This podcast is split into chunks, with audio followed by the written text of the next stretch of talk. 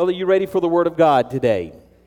If you have your Bibles, which I hope we all do, if you will turn with me to two chapters, and they're going to be right next to each other uh, Luke chapter 6, and we're going to be talking also and reading from Luke chapter 7 also this morning. Luke chapter 6, and I'll give you the verse here in just a moment. But as you're turning there, I want to read the story that's going to help set up my message today. A number of years back, a young man and a very successful executive was traveling down a suburban street in his brand new black Jaguar. Suddenly, a brick was thrown from the sidewalk, thumping into the side of his brand new car. The brakes slammed and gears ground into reverse, and the tires spun madly as the Jaguar backed up to the front spot where the brick had been thrown. The driver jumped out and he grabbed the kid who had thrown the brick and pushed him up against a parked car. What was this all about? The man screamed. That's my new Jag, and that brick you threw is going to cost you dearly. The youngster pleaded, Please, mister, please, I'm sorry. I didn't know what else to do. I threw the brick because no one else would stop. Tears were streaming down his face at this time, and he pointed around the car that they were by. It's my brother, mister. He said he rolled off the curb and fell out of his wheelchair and he can't get up.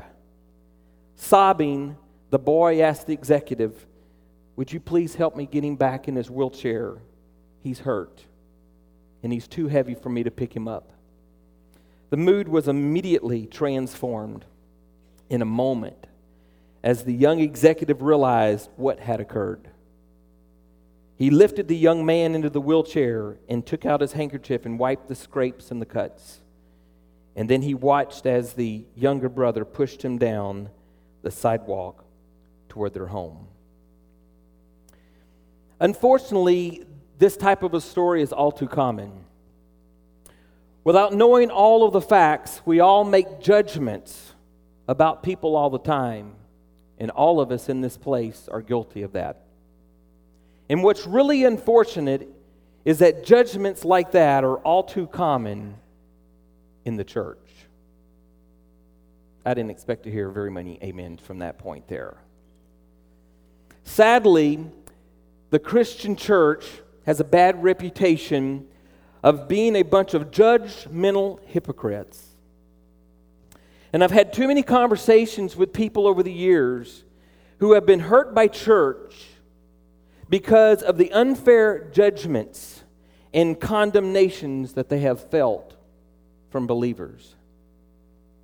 And there are way too many people nowadays in today's culture that have vowed never to set foot in a church setting because they have been wrongly judged and condemned and they don't want the first thing to do with a group of people that do that. Maybe some of you are here today and you've experienced those that have judged you in the past and they didn't know all the details of your life. The biggest threat to Christianity today this is my opinion, and I believe many of you could probably follow suit with what I'm saying. Maybe some of you may not agree with it. But in the years of ministry that I have served in and growing up in church my entire life, the biggest threat that I have found to Christianity is not the sinners, it's the saved.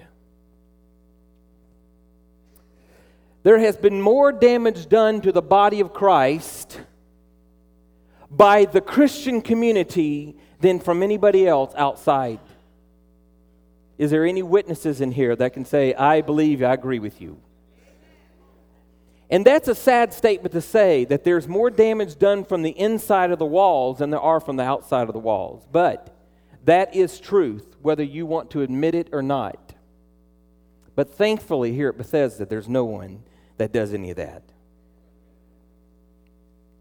Luke chapter 6, I want you to go there, and we're going to begin in reading in verse number 37.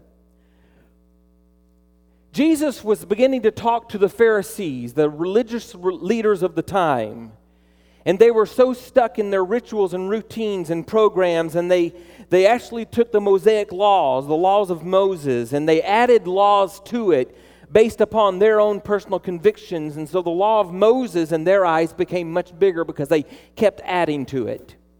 And they were their, their laws, the Pharisaical laws, was getting so far out of place and out of order that Jesus was addressing this very important issue to the Pharisees, the religious leaders of the day, not the sinners, the religious leaders of the day. Luke chapter 6, verse 37. Here's Jesus speaking. He's saying, Stop judging others, and you will not be judged. You can't get much more plainer than this, by the way. Stop criticizing others, or it will come back on you. If you forgive others, you will be forgiven. If you give, you will receive. Your gift will return to you in full measure, pressed down, shaken together to make room for more and running over. Whatever measure you use in giving, whether large or small, it will be used to measure what is given back to you. Then Jesus gave the following illustration What good is it that for one blind person to lead another? And the first one will fall into the ditch and will pull the other down also. A student is not greater than the teacher, but the student who works hard will become like the teacher. And here's the meat of his message. And why worry about a speck in your friend's eye when you have a log in your own? And how can you think of saying, Friend, let me help you get rid of that speck in your eye when you can't see past the log in your own eye? And then he says that word, hypocrite. You say this, you preach this, but you don't do it. So he's calling him a hypocrite. First, get rid of the log from your own eye, and then perhaps you will see well enough to deal with the speck in your friend's eye. The Lord was dealing with the spiritual law here. He was dealing with the spiritual law of what I call sowing and reaping. You'll find it throughout scriptures. You will find that what you sow, you're going to reap. Whether it's a large sowing, you're going to sow largely back. If you sow small, you're going to uh, reap back in a small ways. If you sow good, you're going to get good. If you're going to sow bad, you will reap bad. In other words, what goes around comes around. What you put out there is what you will receive back. It is a spiritual law, just as the law of gravity is a physical law. You can't defeat it. You can manipulate the law of gravity. We do it all the time when we fly an airplane. You can manipulate a law. But once the manipulation of the law that man created stops and is, being, is not being enforced, the gravity takes place and will always dominate. And so what goes around will eventually come around. If you want to sow uh, good things into people's life, you will reap it. If you want the good things, sow the right things, and you will get it back. Amen? So, as Jesus looked at the religious culture of his day, he saw that judging others had become a great religious problem, and he was addressing the issue. The Pharisees and the scribes, they sat in the place of a critic rather than a place of leadership, of guiding and helping bring correction in the right way. They were quick to pass judgment on those who didn't live up to their expectations. And shall I say, in Christianity today, there are people who live by Pharisaical laws and judgments, and they judge. They're the spiritual police officers of the church. And they're producing themselves to be a Pharisee, not practicing what they preach, and it's hypocritical. And I'm encouraging if anybody's here today that falls into that category, I'm, I'm asking you to stop. Just stop. I remember a skit, a funny short six or seven minute skit with, a, with the actor Bob Newhart. Many of you know Bob Newhart. And he played a psychologist. And a female patient came in and she was trying to get her problem solved. And and she would illustrate her first problem, and his counsel to her would be just stop it. Just stop it. And of course, it took her aback. And then she, next, she mentioned her next issue well, I'm, I'm claustrophobic and I get scared in closed, room, in closed rooms. Well, stop it. This is what Jesus was telling her Just stop what you're doing. It's not fair and it's not right. And I want to share with you today what I'm entitling my message Everyone Has a Story. We all have stories. I want you to look around the people around you. Look to the person to the right and left of you. If they're your spouse, wink at them. If they're not your spouse, don't wink at them. Look to the person behind you, in front of you.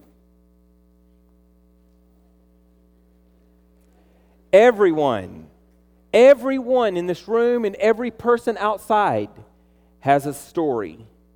And the thing is, is most of us don't know the story of what people actually go through in everyday life. Whether you're saved or unsaved, we all have a story. And if we all understood everybody's story, if we were allowed to get into everyone's life to hear their story, hear where they've been, what's happened to them, where, what they've done, you may look at them differently. And that's what Jesus was saying here. Don't judge because they have a story that you don't understand. And if you don't understand their story, you're going to misinterpret them. And if you misinterpret them, you're going to get it all wrong and you're going to look at them through the wrong eyes. And it's just not right. Turn over one more chapter to Luke chapter 7. I'm going to read the story of a woman who was misjudged. And we're going to be beginning in verse number 36. 736 of, of the book of Luke. Now, we're dealing with Pharisees again. Jesus is being invited to a Pharisee's house. His name is Simon. Verse 36 And one of the Pharisees asked Jesus to come into his home for a meal. So Jesus accepted the invitation and he sat down to eat. Now, Jesus is smart enough, he's God in the flesh, he knows what's about to take place. He accepted an invitation knowing that he was getting ready to walk into a lion's den. Although Simon the Pharisee he had no idea or never thought that Jesus would have gathered this, because after all, Jesus was professing to be the Messiah and he was just going to test him out. But Jesus knew his, what he was doing. Verse 37 A certain immoral woman, in other words, she was a sinner. She was immoral. She had her mistakes and her problems and her sins a certain immoral woman heard that Jesus was in there, and she brought a beautiful jar or an alabaster box filled with expensive perfumes. Obviously, she snuck in because there was a crowd with Jesus. The house was probably packed with people. Jesus had his, probably his disciples there, and there were other Pharisees in the room. So she snuck in. And here she is, verse number 38. And then she knelt behind him at his feet, weeping and tears fell on his feet, and she wiped them off with her hair. Then she kept kissing his feet and putting perfume on them. And when the Pharisee, who was the host of the house, saw what was happening and who the woman was, so he knew who this woman was. He knew her history, or at least the sinful nature. He said to himself, This proves that Jesus is no prophet. If God had really had sent him, he would know what kind of woman is touching him. She is a sinner. Immediate judgment. Just immediate judgment. But watch what happens. Verse 40. And then Jesus spoke up and answered his thoughts. Isn't it amazing that what he thought, he was thinking what he just said? He didn't say it out loud, and Jesus read his mail. And Jesus spoke up and answered his thoughts. Simon, he said to the Pharisee, I have something to say to you. All right, teacher, Simon replied, Go ahead. Then Jesus told him a story. A man loaned money to two people 500 pieces of silver to one and 50 pieces to the other. But neither of them could repay, so he kindly forgave them both, and canceling their debts, who do you suppose loved him more after that? Well, Simon answered, I suppose the one for whom he canceled the larger debt. keep losing my place here. That's right, Jesus said. For when he turned to the woman, he said to Simon, Now he's looking at the woman, but he's talking to Simon the Pharisee. I lost my place again. Look at this woman kneeling here. When I entered your home, you didn't offer me water to wash the dust from my feet, which was a cultural thing back then. And, but when she washed them with her tears and wiped them with her hair, you didn't give me a kiss of greeting, but she has kissed my feet again and again from the time that I first came in. You neglected the courtesy of olive oil to anoint my head, but she has anointed my feet with rare perfume, which scholars say that alabaster box of perfume was worth about one year's wage. So just take what you make in a year's time, figure out what it is for the year, and that's the value that was to this woman here. It was very expensive. You neglected the courtesy of olive oil to anoint my head, but she was anointed my feet with rare perfume. And I tell you this listen what, ha- what happens. Her sins, and they are many. Jesus already knew her story, he knew her life. He already knew all the sins. He knew about her immoral lifestyle. And he's saying, and there are many sins. He's rubbing it into this Pharisee. And there are many sins, and they have been forgiven because she has shown me much love. But a person, I love this, but a person who is forgiven little shows only little love. Then Jesus said to the woman, Your sins are forgiven. And the men at the table amongst themselves said, Who does this man think he is going around forgiving sins? And Jesus said to the woman, your faith has saved you. Go now in peace. What I think is strange about this story is this woman did not go down what we call today the Roman road.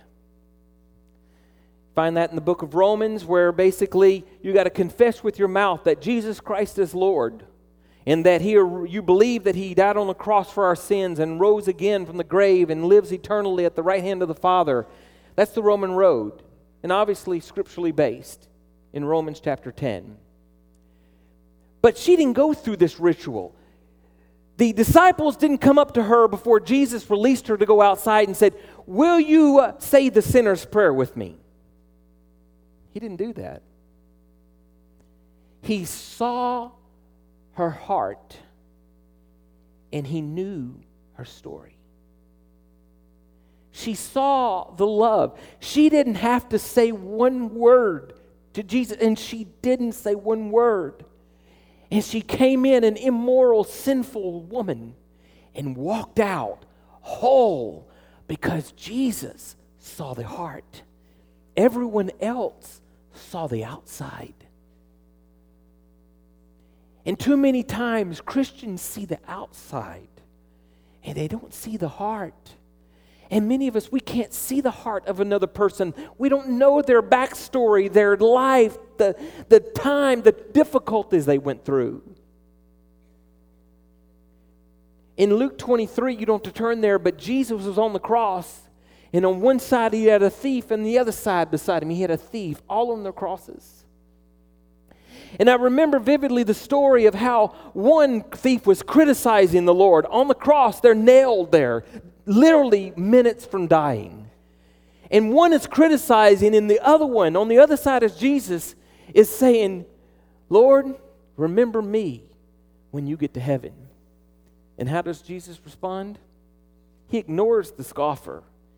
He ignores the judgmental person and he speaks to the one who said, Remember me when you get to heaven.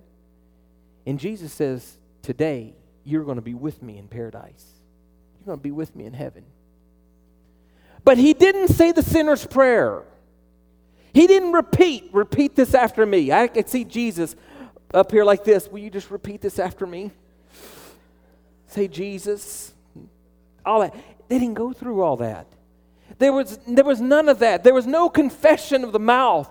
There wasn't even a water baptism.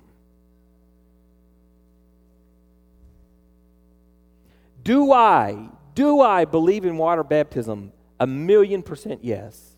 Every believer should be water baptized as it's taught in Scripture. But in this case, this person wasn't, there was no time to get water.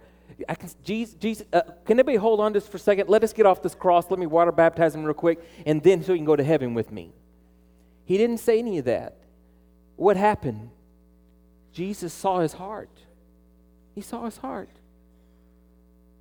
Do I believe that every believer should confess with their mouth and not be a closet Christian? And to confess him as Lord publicly and make it known to everybody with his mouth? Yes, absolutely. But the Lord is a sovereign God. He chooses to work in ways that we will never understand. And for us to judge anybody, we need to leave that up to the Lord. Amen? There's a story about a news, newspaper reporter who was doing a story. And the reporter was once searching for a story about laziness that existed in a particular area of the country. And then he saw a man in his field, and he was sitting in a chair and he was hoeing his weed while he was sitting down. And now, this had to be the ultimate story of laziness hoeing weeds sitting in a chair. And so he rushed back to his car to start the juicy story of what he was seeing when he looked back another time and he noticed the guy had no legs. And he was hoeing because he couldn't have legs to walk and stand. And so this story of humiliation turned actually into a story of courage, all because someone's perspective of that person changed. I believe it calls for all of us to change our perspective on how we look at people today. This story goes to show us the limits of what we sometimes see in other people. Remember, I said earlier that the Lord looks on the inside, people look on the outside. And in 1 Samuel 16, verse 7, as Jesse was lining up his 11 sons, waiting for Samuel, the prophet, to come by to pick one of his sons to be the next king of Israel, David was out in the fields tending to the sheep. Dad didn't bother to bring him in the picture because he was the youngest and he was the most scrawny, and there would be no way no way in, at all. He was probably a, a, a, a small, thin, freckled boy.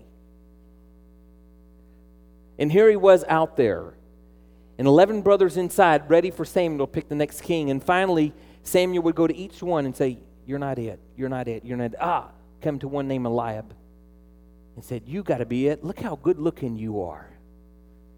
Look at that five o'clock shadow on your face. Man, you got it all nice, nice and trim. Look like Todd. Look at those muscles. And that tattoo on your arm, man, that's a nice tattoo. That's, it's got a cross on it. That's good.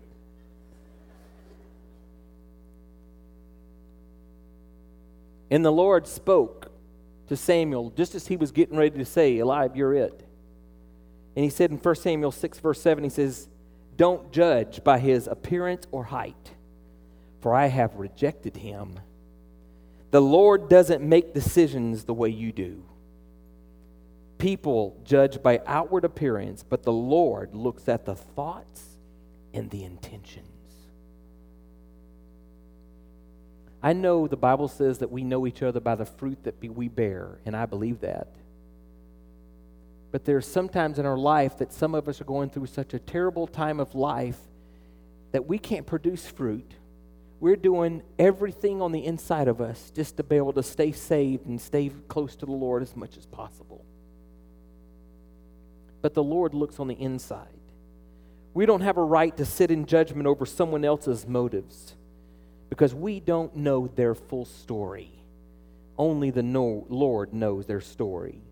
In Job chapter 31, most of us know the story of Job. Job lost everything except his wife and a few friends. He lost it all. And his friends and his wife would come to him and, You must be sinning, Job. There's got to be extreme amount of sin in your life. You've got to repent, and all this stuff will fix, will be fixed. And Job was saying, I've done nothing wrong. And here's what he tells us his, uh, his friends and wife in Job 31, verse 6. He said, Let God judge me on the scales of justice, for he knows my integrity. Some of you in this place have been wrongly accused and judged by other believers, and you know the truth. And I'm telling you to stand upon the truth that you know and don't let anybody's criticism or judgment take you down because the Lord knows the truth in your life. In John chapter 8, Jesus himself was wrongly accused.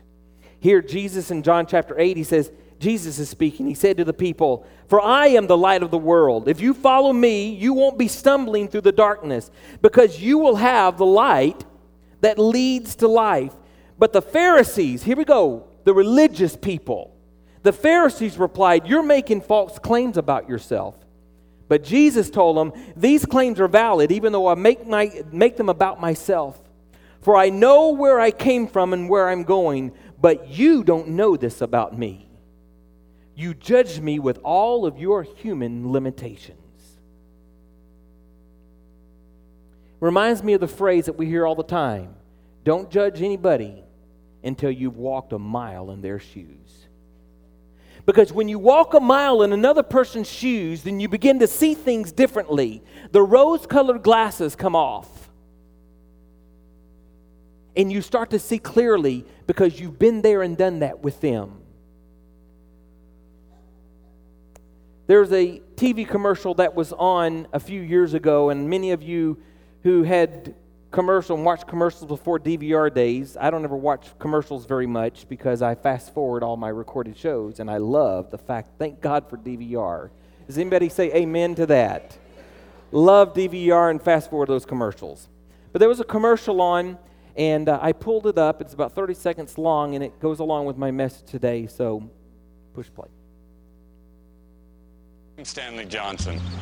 I've got a great family. I've got a four bedroom house in a great community. Like my car? It's new. I even belong to the local golf club. How do I do it? I'm in debt up to my eyeballs. I can barely pay my finance charges. Somebody help me. Okay. How many of you remember this commercial? Okay, I'm, I'm not promoting lendingtree.com. That just. But this is the way it is in many of Christians' lives. We have learned over time how to put on the mask to cover up all of the issues that we're dealing with in life. And, and I am supportive of that to a certain degree that you can't go around looking like a mully grub all the time. You can't.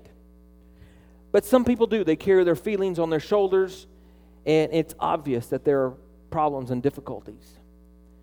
But many people put that facade on and they're hurting on the inside. And they don't want anybody to judge them. They're scared to be vulnerable, to show people their real hurtful side of what they're going through. They don't want to expose themselves because they're scared of how people will react to them. They're scared of losing relationships.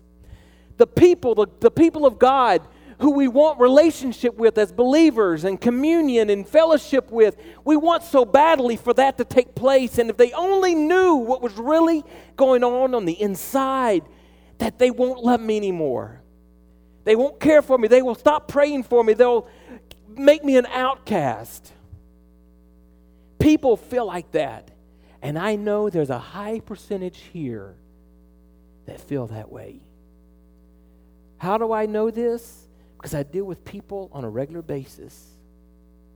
I've sat in the office of many times of counseling with people and hearing their stories, confidential, private stories, many of them never told anybody else in their life, not even their spouse, but only me. And they came in my office, and I saw one perspective of them. And when they left, I looked differently at them because I've heard their story. I finally felt for them. I felt their pain, even though I wasn't there. I, I, they said it, talked to me so vividly. It was so open and so vulnerable. And the last thing I would ever do was judge them for all of their sinful natures and mistakes and problems and things that they did that hurt other people. I, I just chose not to judge them. And I changed my perspective when I heard the story because I saw their heart just as the Lord would see their heart. But we put this facade on because we're afraid that we're going to lose friendships and the church is going to reject me. And, and what are they going to think about? They're going to look at me differently in a negative way. I'm telling you, there is a high percentage in this church alone that is can say an amen with me inside their spirit. I'm here to tell you this the Lord sees your heart. And there will be nobody, I'm telling nobody of Bethesda that will judge you wrongly. Don't hear an amen from the, from the community, from the church. We don't want to judge anybody wrong because people hurt on the inside. And many times, all we'll see is the smile. Often have to come to remind myself that everyone has a story. Someone could have been just diagnosed with cancer this week and is having the most devastating time because the doctors told them they only have months to live. I've never been through that experience, but I thought, what would it be like if a doctor told me I only had months to live? How would I react? How would I respond?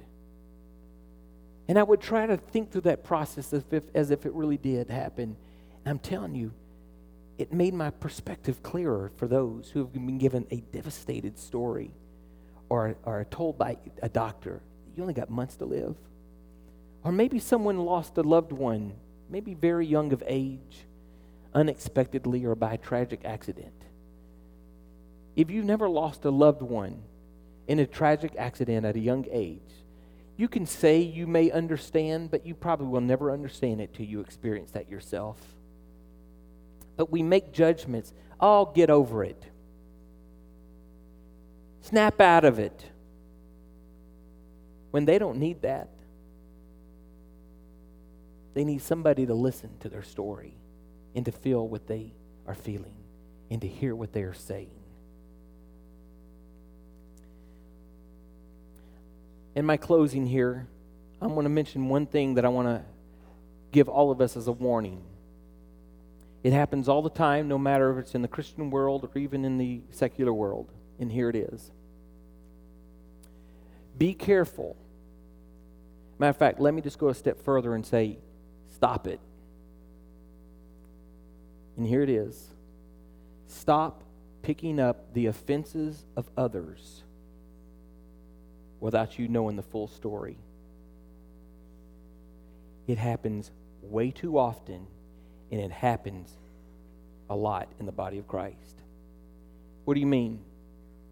Someone will come up to you that you dearly love, family, friend, doesn't matter, coworker, and they will come and spew all this bad junk about so and so over here and what they did wrong. And my spouse, that's the reason I'm divorcing him or her because this is what they did to me. And what we do is we're attached to that person and we pick up their offense. And the, per, and the person that they're talking about, I never had an offense against, but now I do because this person has tainted me against that person. But yet that person has a story that I've not yet heard. You following me? We do this way too often to where we'll hear a one sided story and we'll pick up the offense against that person over there. Whereas if we ever had a chance to go to that person over here and say, Tell me your side of the story. And when you finally hear their side of the story, it makes you think, Oh, you didn't tell me that part over here. And so what happens is there becomes a division. And that's the enemy's tactic. The devil's tactic amongst the believers is con- uh, divide and conquer. If he can get you mad, if you're over here and he can get you mad for somebody over here, and you've only heard part of the story, then you are making an assumption against this person over here when they, in fact, have details that this person forgot to tell you about. Just know this anybody who tries to turn you against somebody else, it is their goal in life to make sure you only know what they want you to know. Come on, do I hear any amens? Be careful. It is a tool of the enemy, and if you follow, if you fall suit into that trap, you will have fault against another brother or sister in the Lord, and they will be out there all by themselves. If you ever have anybody that tries to turn you against somebody else, you say, okay, tell me your story. Ah, I can't believe they did that to you. Hold on a second. This person over here is telling me about you that this, and this, and this, and this. What's your story? Oh, well, that changes things now. I was mad at you before, but now that I came and got your side of the story, now I don't, hmm, something, I'm glad I heard both stories. Don't pick up the offense of others without hearing both sides. And they always say there's two right sides, or there's two sides to every story. Many times there's three there's their side, their side, and the right side. Because both are only going to tell you what they want you to know. If you grasp that little nugget from this point forward, you have learned a lesson in life that will bring blessings to you and keep unity in the body of Christ without, uh, without us being hurt about against somebody when we don't know the full story. Everybody has a story. And take time to listen to their stories if they're willing to share their stories. Amen? I'm going to close. I, don't, I didn't finish my notes. So I close this out today. I'm going to say to those of you who've been on the receiving end of judgments from other Christians, I don't know why I'm speaking this today. Obviously, the Lord knows why, and those of you out there, this is spoken to you, and you know why. But the, the Lord is just want me to tell you as we close this today out is that people can judge you wrongly. And you know what the truth is because you've been there, you've done that. And it would be the device of the enemy to make you feel so guilty and so ashamed. And he will use Christians, and the devil uses Christians every single day. Sorry, sad to say, say that. Maybe sad to hear, but it's truth. For those of you on the receiving end, the Lord knows your heart. He knows exactly the truth. People can make false accusations against you and you know that they're false, but it has hurt you, it has damaged you. Some of you have even left the church because of comments. And I'm here to say it's not fair. Were you wrong in some of the things you did? Most likely, yes. But that's not for me to judge. That's for the Lord to judge. I'm making a declaration today, not only to myself, but to all of us in this room and this declaration is this don't judge other people. Yeah, you may see bad fruit. Yes, you may see them throw a tantrum and be ungodly and show this type of rotten fruit and all that stuff. But just know there's something behind the scenes that's going on that caused them to act like that. Where, well, that person's so hurtful. They just so hurt. Just say mean things all the time. Well, remember the saying hurt people hurt people. Some of you may need to hear that a few times. People who are hurting others all the time, they're always giving out criticisms and problems and don't like you, and you're having all this negative stuff. It's because they themselves on the inside are messed up. They're hurting others because they themselves are hurting. And the Lord's just saying today, He sees you. He knows your heart, He knows where you are. And I'm charging those of you who felt like that and you said, it's not worth going to that church over there. Any church, doesn't matter if it's here anywhere else. They're going to criticize me. They're going to judge me. I'm here to make a charge to all of us. We're not going to criticize anybody, are we? We're going to love each other, even with all of our mistakes, even with all of our sins, even with all of our weaknesses. We are going to love people here at Bethesda in whatever condition that they are in.